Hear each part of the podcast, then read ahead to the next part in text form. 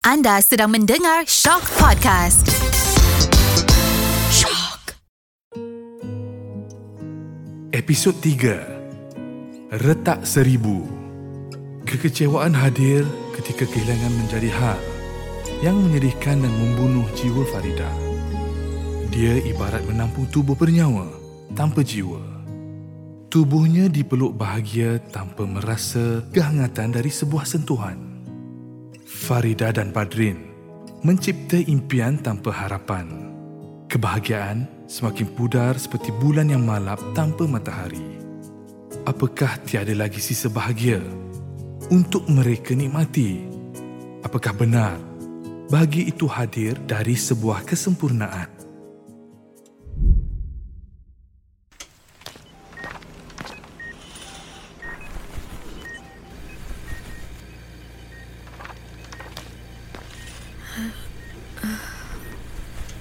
Abang, Ida. Ida, Ida. Ida, abang dekat sini, sayang. Abang dekat sini, dekat tepi Ida. Ida, buka mata. Buka, Ida. Tengok abang, sayang. abang. Ida. Ya Allah, syukur. Syukur abang. Abang selamat. Ah, abang. Abang tolong bangkit Ida, abang. Ida, Ida tak kuatlah nak. Tak, tak apa. Tak apa. Tak payah bangun, sayang. Ida, baring saja, okey?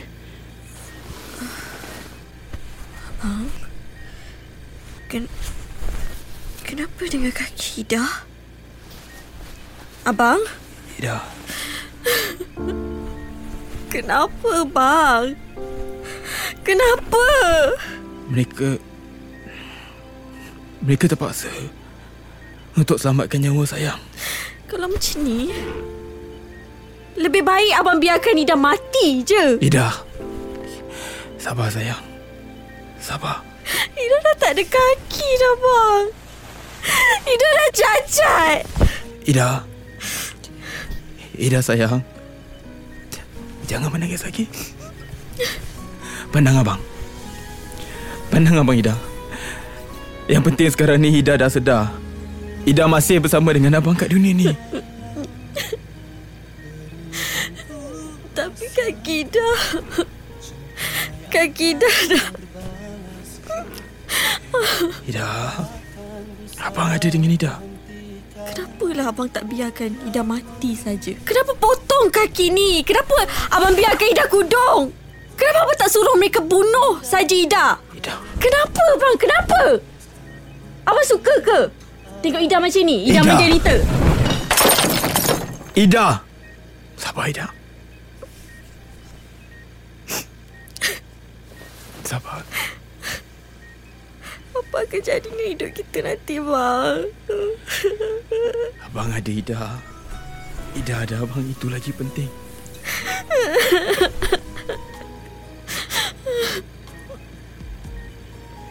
Baru semalam rasanya kita bercita-cita tinggi.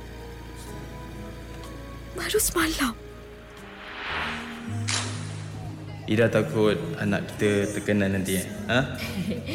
Dia ni belum apa-apa lagi dah berangan-angan.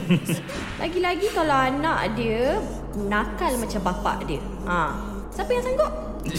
Sekejap, Ida kata apa tadi? Abang nakal. Ha? abang memang nakal pun. Ida cakap abang nakal eh? Eh, abang janganlah. Ida. Hari ni Hari ni cita-cita ni hancur Hancur sehancur-hancurnya bang Ida. Kenapa cepat sangat berputus asa ni? Sebab Ida tahu Ida dah tak dapat nak berjuang segagah dulu lagi bang Tapi abang ada sayang. Abang ada. Abang ada untuk membimbing dan memberi semangat pada Ida. Takkan selamanya abang sanggup bimbing Ida Kenapa tidak? Satu hari nanti Abang tentu akan jemu Ida. Ida tak percayakan abang ke sayang? Ha? Kenapa Ida tak mati bang Kenapa Ida tak mati Kenapa Ida Kenapa tak biarkan Ida mati Ida. Ida. Ida. Ida. Doktor. Doktor, nurse, isteri saya, doktor. Isteri saya pingsan lagi. Doktor! Ida. Ida, sayang. Bilik nombor 11, minta bantuan. Bilik nombor 11, minta bantuan.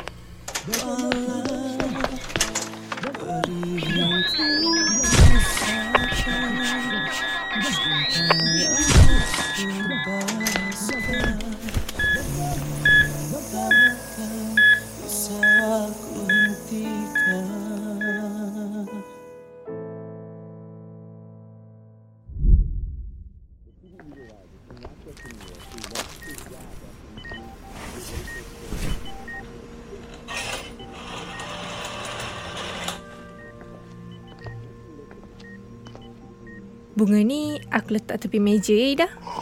Kau tengok ni. Cantik tak? Hmm. Cantik. Macam akulah. Dulu cantik. Tapi Hmm, biskut yang aku bawa semalam malam tu kau dah makan? aku tak makan pun. Aku tak suka. Aku lagi suka. Kau nak buah pen ni? Biar aku potongkan ya. Eh, Ida.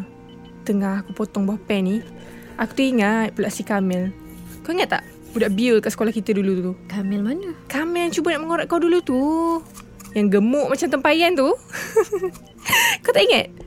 Alah, yang kau siram baju dia dengan air Pepsi kat kantin sekolah dulu. Ingat tak? Oh, Kamil gajah tu eh. Hmm, ingat? Kau tahu apa dia kata dengan aku dulu? Apa? Dia kata bapak dia ada ladang buah pear. Buah pear dekat negeri ni. Apa punya logik si Kamil tu? Bapak dia ada ladang pear kat sini. Hmm, Kamil, Kamil. Kamil tu memang suka bergurau. Dia ingat kita bodoh macam dia juga agaknya. Sekarang ni mesti dia dah pandai. Sekarang dia kat mana Kia?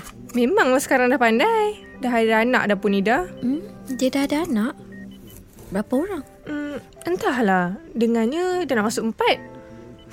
diam tak diam. Dah empat orang jugalah. Empat anak.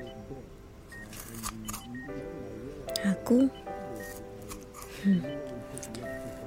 Entah-entah seorang anak pun aku tak mampu. Ida, kenapa kau ni? Kau suka fikir satu yang kau belum tahu, yang kau belum tentu. Kau perlu kuatkan semangat, Ida. Dah banyak lagi orang yang hidup dia lagi teruk dari kau ni. Kau cakap je memanglah senang. Yang tak ada kakinya aku. Aku tahu. Berat mata memandang. Berat lagi bahu memikul. Tapi takkanlah kau nak teruskan dengan perasaan rendah diri macam ni. Entahlah. Aku tak tahulah macam mana lah agaknya corak hidup aku nanti. Yang mencorakkan hidup ni kita sendiri dah. Kalau kau ambil yang cerah, yang cerah lah kau dapat. Begitu jugalah sebaliknya. Terima kasih Kia. Kau memang sahabat aku yang sejati. Aku tahu kau dengan Abah Badrin bersungguh sangat cuba untuk mengembalikan harapan dan keyakinan aku untuk hidup. Aku janji. Aku akan sentiasa ada dengan kau, Ida. Aku aku kesian dekat Abah Badrin. Dia selalu cerita dia nak keluarga yang besar, anak-anak ramai. Tapi aku, tapi aku tak mampu. Kita hanya mampu merancang, Ida. Tuhan yang menentukan.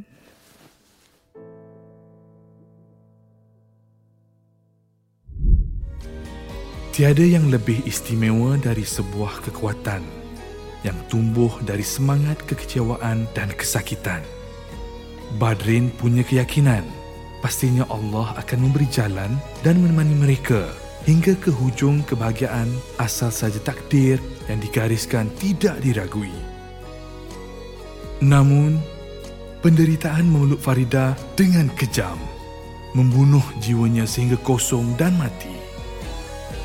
Benarkah kebahagiaan menanti Farida atau rekaan dari sebuah harapan dan janji tidak bernokta?